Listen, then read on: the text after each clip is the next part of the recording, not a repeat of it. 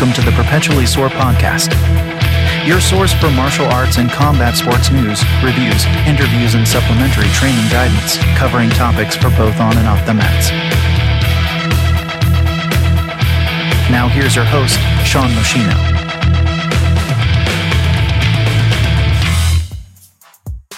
Hey everyone, and welcome to the Perpetually Sore Podcast. This is episode 10, which will be a brief update on a few ongoing topics we are covering. First up, let's talk about NFTs in the martial arts and combat sports scene. As we've discussed in the past, I have a couple of these and am watching some other projects in progress.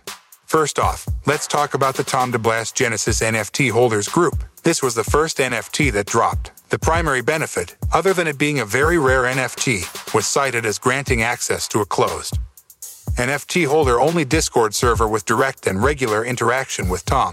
The Discord server came online in early January, and Tom has been active in it, answering questions and posting every day or two. For ease of use purposes, a private WhatsApp group was also set up for the NFT holders.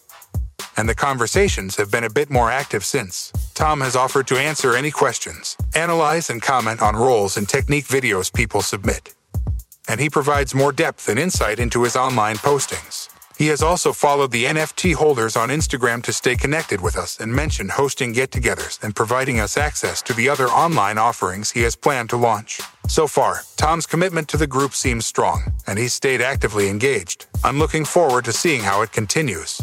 The second NFT project we'll look at is the Because Jitsu Ape Shakas collection. The key benefits for this project were ape holders get immediate perk unlocks and will gain access to online and in-person training camps. I picked up three apes, each of which unlocked instructionals from Drew Weatherhead. Drew also has an active Discord server. However, it is publicly accessible and not just limited to NFT holders. He has mentioned on his podcast to stay tuned for the other perks, as he is busy working on the logistics and additional NFT related efforts. That brings us to a new NFT collection we haven't discussed before, headed by Kent Peters, a well-known instructor and personality in the Jiu-Jitsu space, owner-operator of Zombie Proof BJJ, and creator of Supernatural Survival Gear. His NFT collection will be called Crypto Zombies, featuring art by Drew Weatherhead, who launched and did the Ape Shakas art. One nice unexpected perk of having an Ape Shakas NFT is that we ape holders have been whitelisted for the crypto collection, meaning we are guaranteed early access to pick one up.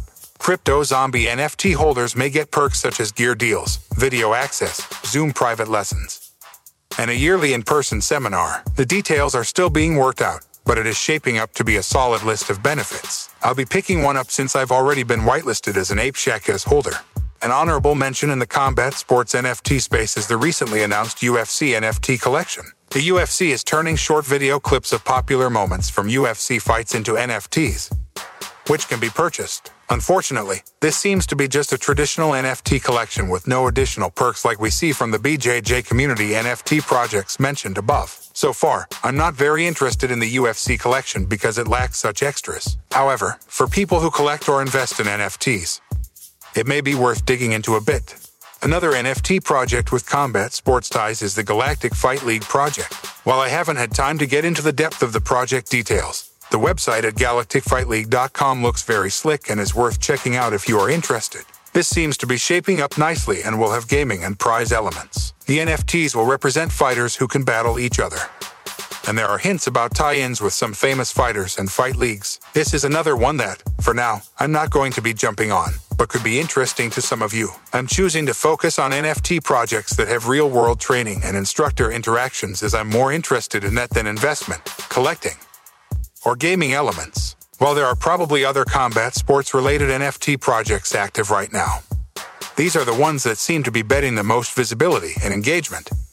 At least from the communities I participate in. I'll keep an eye out and will continue to provide updates on new projects and updates from the groups I am in. Let's move on to the next topic the 12 week reset program we covered in depth in the past. If you started the first Monday in January with us, we are now entering week four, having a target of two to three pounds of weight loss a week. Hopefully, you have dropped at least six pounds, if not more. By now, even with my reasonably decent jumpstart on weight loss the first week, I've settled into about three pounds per week on average, which I expected. More importantly, I'm feeling much better about my cardio and rolling. Due to an uptick in COVID cases where I train, We've shifted from having six minute rolls with multiple partners during training to having nine minute rolls with a single partner. I was a bit worried about the time increase, as I haven't had as much mat time the last three or four months.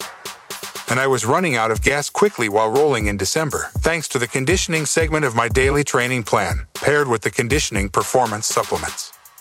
I've been feeling pretty solid. My VO2 max is also slowly creeping back up from its low point in December, which was the lowest it has been in the past year. The numbers aren't skyrocketing up, but I feel much better about my endurance and breath control. If you are following along with the program, it is an excellent time to start thinking about increasing the weight you are using for the exercises if they have begun to feel less challenging. You can refer back to the episodes where I covered the program for guidance on how best to do that to see continued improvement. With that, I'll wrap up here today, as my goal was to update on those two topics. As always, feel free to reach out to us on perpetuallysore.com or at perpetuallysore247 on Instagram. I'll try to reply to all messages either directly or on an upcoming podcast or blog post. So until next time, stay safe, have fun on the mats. We'll see you soon.